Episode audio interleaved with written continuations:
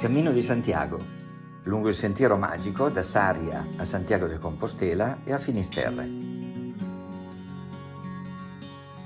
Io sono Dario Corradino, ho percorso in lungo e in largo la Galizia, seguendo tutti i cammini che portano alla città dell'Apostolo Giacomo.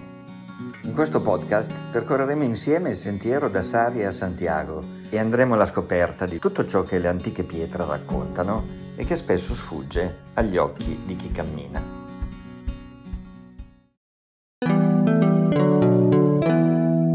Il Botafumeiro. Un'altra significativa attrattiva della cattedrale, al di là del folklore che evoca, è il Botafumeiro. È il più grande incensiere del mondo.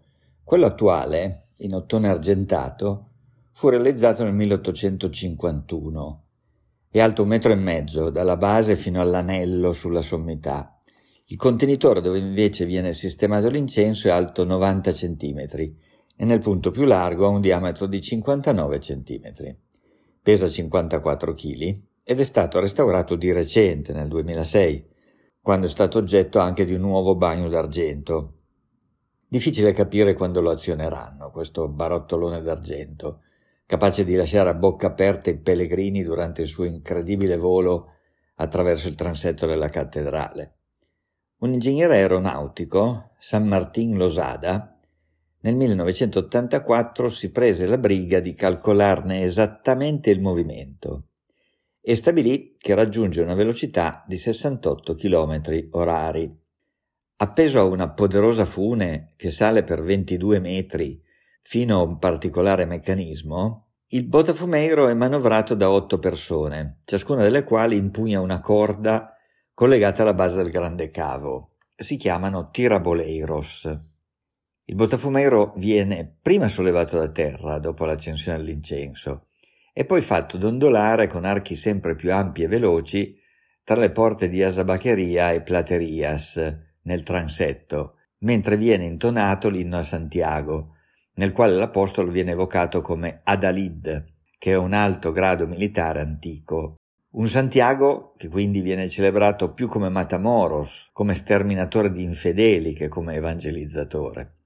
L'utilizzo del Botafumeiro si perde nella notte dei secoli.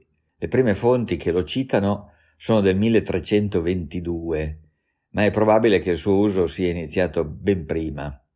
Un tempo i pellegrini avevano diritto di mangiare e dormire nella cattedrale e siccome il pellegrinaggio avveniva di solito a luglio, nella novena precedente o quella immediatamente successiva alla festa dell'Apostolo, che è il 25, il caldo faceva la sua parte nel sottolineare, come dire, olfattivamente una presenza umana già di per sé ricca di effluvi non proprio piacevoli dopo le fatiche di un lunghissimo percorso a piedi. Il profumo dell'incenso, diffuso dal grande turibolo lanciato lungo il transetto, attenuava l'effetto. Ora che non si deve più difendere l'olfatto dei canonici e dei nobili, l'incensiere è più che altro un amatissimo gadget turistico. Incidenti? Sì, qualcuno, ma rarissimi. Nel 1499 il Botafumeiro si sganciò e fu come sparato fuori dalla cattedrale attraverso la porta di Platerias sotto gli occhi dell'infanta Catalina, figlia dei re cattolici, che era venuta in pellegrinaggio a Santiago prima di sposare il principe di Galles. Un'altra spettacolare e rumorosa caduta avvenne nel 1622. L'ultima volta che si staccò fu il 26 luglio dell'anno santo 1937.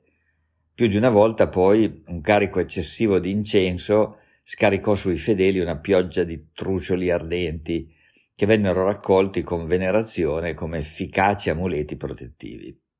Del suo volo lo scrittore Valle-Inclán disse è come l'istante in cui le anime rivolgono gli occhi attenti al miracolo.